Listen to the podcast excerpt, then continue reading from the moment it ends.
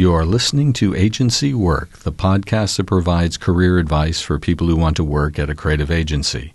I'm your host, Parker Plaisted. Today I'm talking with Brian Ellis from Padilla. Padilla is a PR and communications agency with 6 offices across the United States. Brian is based in the Richmond, Virginia office. Brian has a Bachelor of Science degree in broadcast journalism from the University of Florida, and he started his career as a television reporter, anchor, and producer. After a decade of working in television, Brian switched to a career in public relations and communications, where he's been on the front lines of crisis planning and management for more than 25 years. He has been involved in nearly every type of critical issue that has the potential to damage a brand, and he advocates advanced preparation as the best way to protect organizations and their reputations. Brian is currently the strategic leader of Padilla's Crisis Management and Executive Training Consultancy, helping clients manage major issues worldwide. Brian, welcome to the podcast. It's good to be here. And go Gators, right? Go Gators. Go absolutely. Gators. Our conversation today will focus on crisis management, but before we get into that, please tell us more about the range of services that Padilla provides to its clients. Padilla is a full-service agency from a communications perspective, so we do a lot of work with healthcare systems. We do a lot of work with food companies and food organizations. We do a lot of work in corporate communications that range everything from branding to traditional public relations, communications, internal kinds of issues, mergers and acquisitions. So a wide variety on top of the crisis that we're here to talk about today. So, Brian, thank you for that overview of Padilla, and give us a little more insight onto your specific area of Padilla where you work. So the crisis consultancy is really all about trying to help clients do a couple of things. One, get prepared. You know, many people don't recognize the fact that they really know most of the issues that their company could face. They simply don't understand or don't spend the time to get ready to manage those issues. So we spend a lot of time with clients trying to help them understand the risks and the threats that their business faces, and then giving them the advice and counsel on how to get better prepared to manage those situations, which includes things like training and crisis plans and so forth. The other part of our business is really about responding. So a client may call us up right now on the phone and say, hey, we have this issue brewing, we need help immediately. And we'll have feet on the ground. We'll have people that sometimes will go directly to the client and offer guidance and assistance. We're traditionally working with senior leadership, CEO, COO level, legal counsel, really helping them manage the issue, trying to protect the brand. Clients basically pay us to make these issues go away as rapidly as possible. So that's really the focus in terms of that side of the business. And lastly, it's about helping clients learn how to be better and stronger communicators. So when they're facing a crisis, they're actually at their best. So we like to say, on your worst day, we want to make sure you perform at your best. And that's what we're trying to do. So, Brian, in previous conversations that we had leading up to developing an outline for today's episode of the podcast, we talked about the traits that are important in the role that you have and traits that enable you to be successful and good at your work. So let's go through that a little bit of your background in journalism has kind of helped you on this path, but get into a little more detail around the traits that enable you to do your job well. Parker, I'll tell you that the career in broadcasting helped a lot. Every day I had the opportunity to talk about a wide variety of issues, so you have to get up to speed very, very quickly. It's a chaotic kind of business, so you get used to the chaos. You know, as I said, I tell many of my clients I spent the first 10 years of my life creating crises for clients and the last 25 years fixing them. So you really start to understand how it all works, how companies respond, how people respond, how the media is going to respond. So all of that I really learned in the broadcasting space. I think the other thing it gave me was the ability to command an audience. I watched myself present every day for 10 years. And having that opportunity to learn how to command an audience, to learn how to present information and share information in a very compelling fashion was a tremendous opportunity and tremendous skill. I think the other aspects of the job really are the ability to multi-manage. There's a lot coming at you really fast, and to be able to decipher what's important and what's not important. Those are really, really important skills. I think the ability to command the room and be able to speak with authority is really, really important, because you're working with CEOs, you're working with COOs, and many of them have certain personalities that you have to learn how to manage. And I think that's really where the experience comes into play. This is not a job where you can walk off the street and walk in and suddenly play the role. It does take some experience in terms of learning how to manage people, because you're really trying to move them in a direction where they feel confident, but at the same time trying to protect the brand. And there are times when sometimes those don't align. And you're really trying to make sure that you can lead people to where they need to go. And that's a skill set that's really, really important. And you have to bring to the table a sense of confidence in your ability to be the guide, right? Mm-hmm. So as you're talking with people, they have to see in you what they're looking for in order to be confident that Brian's the right guy to help me with this. They're looking for something in you that says, okay, I'm comfortable. I realize Brian knows what he's talking about. I may not like what he's telling me, but I get that he understands what needs to be done, and I need to listen to him. So being able to command the room and have that confidence, I think, is what you were getting at, so that people trust that you're the right guide for this sort of thing. It also gets to making sure you know what you're talking about at the end of the day. I mean, I've tried to become a student of this world and this space, and really trying to see how things are responding and watching how the media is responding to certain stories. How long does a story last? How does certain audiences respond to certain kinds of communication in the midst of chaos? So I've really tried to become a student, so I really understand what they're going to experience and what they're going to see. I find if people know what's going to happen, they're much better able to manage the situation. So that's really the information I'm trying to give them.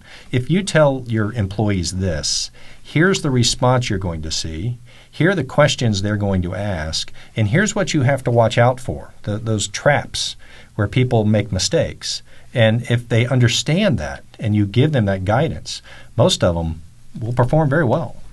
Right, and the preparation, you even go into rehearsing this stuff, right? You get the questions and you get people to write down the answers or rehearse the answers so that they're not fumbling this when the bad things happen. They're ready. Absolutely. So get that rehearsal in, get those things written out or thought out and approved. Another point you've made is sometimes these statements, somebody may not be sure whether they can say it or not. Absolutely. So the approvals need to be in place so the people who are putting the information out or interacting with the reporters or whoever and however they're delivering it, know what is an approved statement and is ready to go within minutes, right? You've made the comment that things happen and you got to respond within minutes or hours. Well, it's a different space today. It's very, very different. And this is the reason why companies need to get ready today versus perhaps prior years.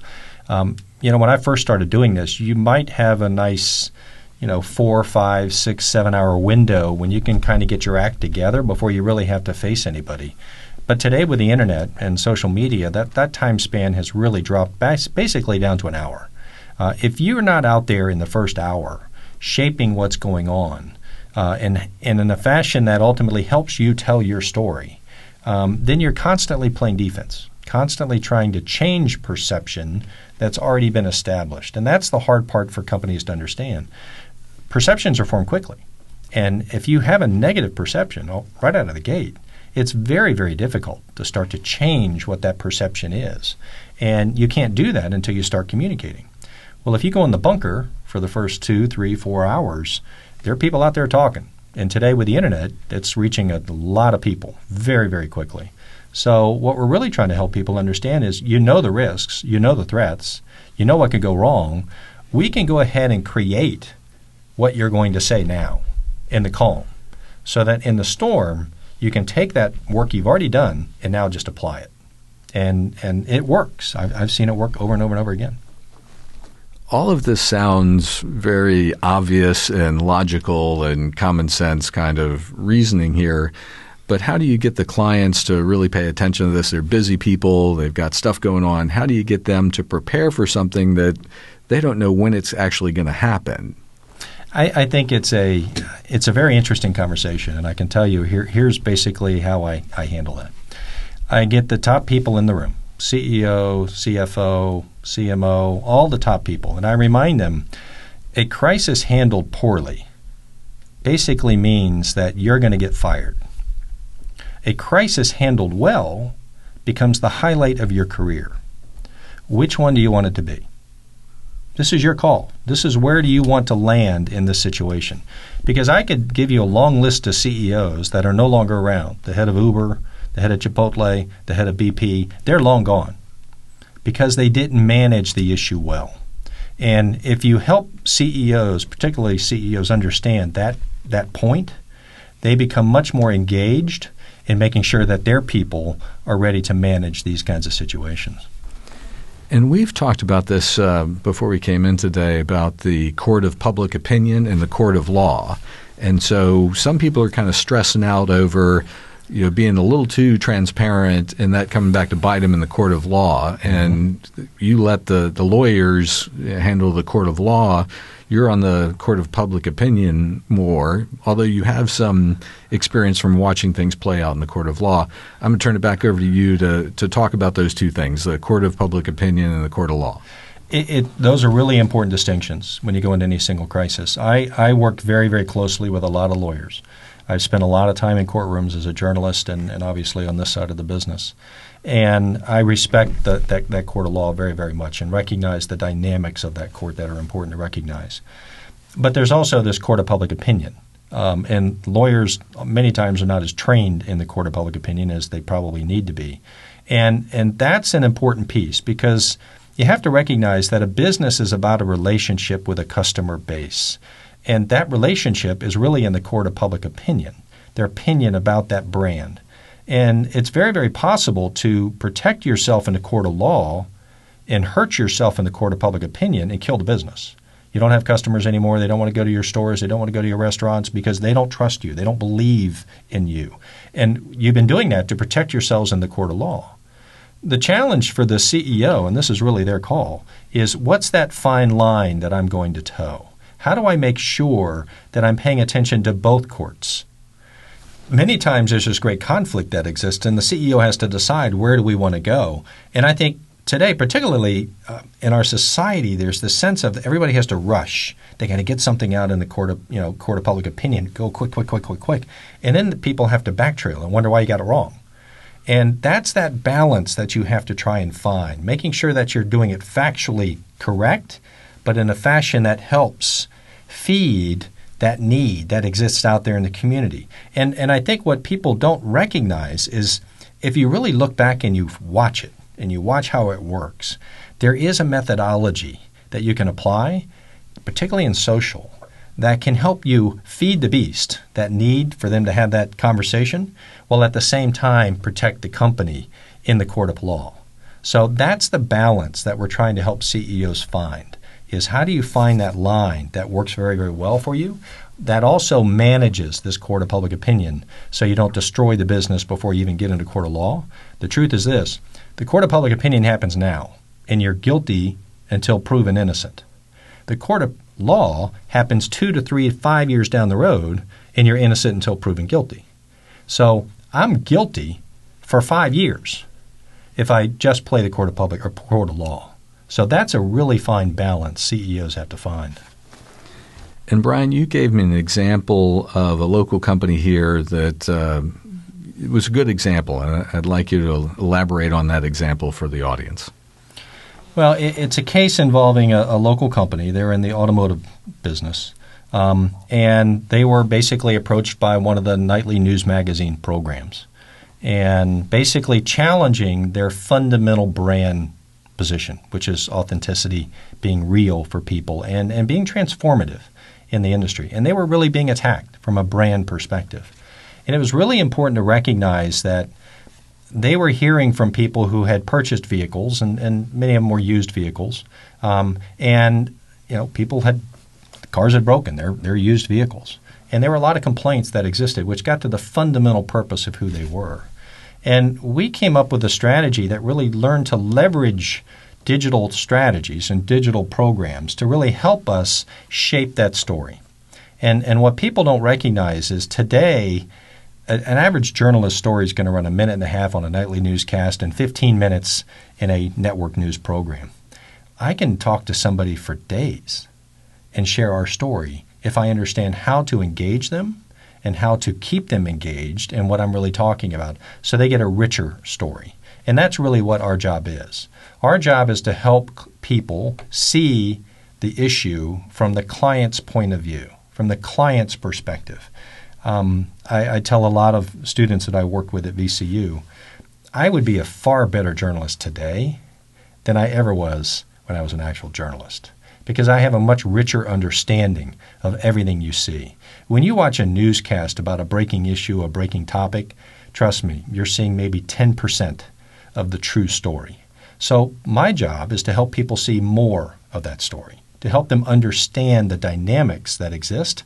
And in this case, with this company, we were able to take allegations from the newscast, help people see the rest of the story that was never covered in the newscast because they don't have the time to cover it, and help them understand, well, it's not exactly the way it was portrayed, and ultimately help the story, instead of being a 10-day or 15 or 20-day story, become a one-day story. And that, to us, is what we call success.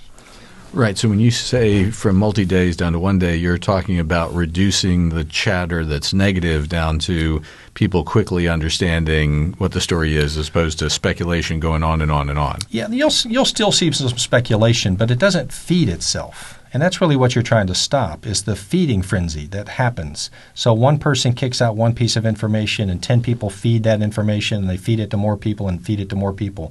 That's what you're trying to stop. And if we can share accurate information, most people will say, okay, I'm not going to feed that to anybody. I'm satisfied. I'm happy. Most people don't share positive stuff when you get into these situations. It's the negative stuff that they tend to share. And that's basically what we're trying to help them understand. It isn't exactly what you thought it was. Here are the real facts, and here's what you need to understand. And many, many times, if you can help them see it from that perspective, they'll basically calm things down and the story will go away. An important point that you made was the information that you can put out to help people understand the perspective from the client and the perspective of more information, more details. And that's really important now with the social media lack of filtering. We used to have journalistic standards, and now all kinds of stuff goes out on social media. So I'd like you to talk about that a little bit. I think that's one of the biggest challenges that companies face, is it's very simple for people to make allegations with no data to support it. And unfortunately, we're seeing it even at the highest levels of our government. We see that kind of behavior. And it makes it very, very challenging for companies, which gets back to the importance to be ready so fast. In other words, you hit the nail on the head. You know, when I was a journalist, I had to go through 2 or 3 people for my story to get on air. And today, anybody can get online and say any kind of statement you want and feed that beast that needs to be fed. So the need to be out there quickly with accurate information and get it into those channels, into those digital platforms. Like we talked earlier about, Facebook and Twitter, those being the 2 primary channels that are used today. How do I engage those audience in a fashion that then can drive them to a website where we can share more accurate information of what's going on and make it entertaining enough that they'll actually spend time getting smarter on an issue and on a topic? And that's one of the strategies that we use, and recognizing that it's first and foremost played out in the digital space. And how can I learn to use digital to my advantage to help manage some of these kinds of situations? Many organizations look at digital and it scares them to death. They don't know how to use it. They all they see is the negative. They don't understand it also creates opportunities. And if you understand how to use those channels and really leverage them to help you tell your story, they can be highly effective. Brian, one aspect of this that I think we've already talked about, but I want to come back to, is how important it is to practice this and recognize that things are going to happen quickly, and you've got to be ready for that. You can't just think that you've got a plan and not be tested in how this is going to play out. And it makes me think of stories of Tiger Woods when he was a young golfer and how his dad used to try to distract him, and he had to focus and tune out people who are doing things that right when he's trying to swing, they're trying to distract him. Talk about that of you've got to actually practice this stuff. There's no doubt about that. I think the biggest challenge that people in the midst of crisis face is all that stimuli that's coming at you, the chaos, the emotion that exists in these situations, all the pieces of information coming at you fast, people asking a lot of questions that you don't have the answers to. That stimuli is very, very challenging for people, and they get paralyzed. That's what happens. I think what Tiger's dad was trying to do is understand the mental toughness necessary to play the game of golf. And the same is true in issues management. It's learning how to be able to get that out of your head and focus on the action that needs to actually take place. I recently did some work with a client, and our first drill was a mess. They were all over the place. They didn't know what they were doing. 1,000 people asking a lot of questions. It was just a mess. It took us about 8 drills in a single year for them to get to the point where it was almost mechanical. They didn't have to think about what they were doing. They knew what to do, and it was just behavior. And that's the mode you need to get into when you're really dealing with major issues, and where you can almost tune out some of that stimuli, let the important pieces in, but let the stuff that's really not that critical right now kind of bounce off of you so you can really stay focused on what you're doing. So recognize that in most crisis situations, it's a team. It's not one person. It's a team of 7 to 15 people, depending on the size of the organization. And that team needs to function that way, and making sure that everybody's clear on what their job is, everybody understands what they're supposed to do, and a plan will give you some guidance on that. But until you get in there and actually execute and actually do the work, you'll never get there. And my client went from taking hours to get a simple news release out the door to being able to communicate in 15 minutes. And that's the value of practice. Brian, you've given a lot of great insight to us today. As we're going to get to the end here, is there any advice you'd like to give to people who are considering doing this kind of PR work? Number one is you have to like chaos. You have to be willing to embrace that space and embrace that world. Where you're okay with a very, very fluid situation. I think that's really, really important. But it's really exciting work. I work on a wide variety of categories, a wide variety of industries. It changes on a regular basis. So it's constantly challenging you, and the space is changing so fast that it's really, really exciting in terms of what's going on out there in the crisis space. I think the important piece of advice I would give people is don't think of it as a lifelong career, perhaps, because it's easy to burn out. These are some really intense issues, and you need a little bit of variety. You know what I mean? So, do it for a little while, bounce out into some other areas, kind of get some broader experience, but you have to be willing to be a learner. By that I mean you got to be curious. You got to be curious about the industry. You got to be curious about the business you're talking about, because you will get in situations where that knowledge is going to be critical. And if you're not curious about how their business works and how they function and how they operate and everything else, you more than likely won't be a very good crisis counselor, because when it really hits you, you're not going to know the answer. So that's one of the things that I've tried to be, as I mentioned earlier, a student of crisis management. Everyone on our team at Padilla, the two primary guys that do this, we're former journalists. We grew up in this space, and we really love this space in terms of what we do. And we have a real rich understanding of what's going to happen around our clients, and we're able to help them in that perspective. But it's not a job for everybody. Some people like it. Everybody says it sounds sexy until they get that call on Christmas Eve and you got to leave your family. That's when the sexiness goes away. Thank you for those pieces of insight. Thank you for the advice. I appreciate the outline here of how to prepare for this, how to think about what's going to happen, identify the issues, get prepared, practice. All that advice you went through today I think is excellent advice, and I appreciate you coming in today to share that with us. We've reached the end, so I've got to wrap this up. To our audience, you have been listening to the Agency Work Podcast. My guest today has been Brian Ellis from Padilla. To learn more about Padilla, go online to padillaco.com, and this is something I've got to spell out for you, padillaco.com. So that's their website. You can learn more about the company there. Thank you, Brian. Glad to be here.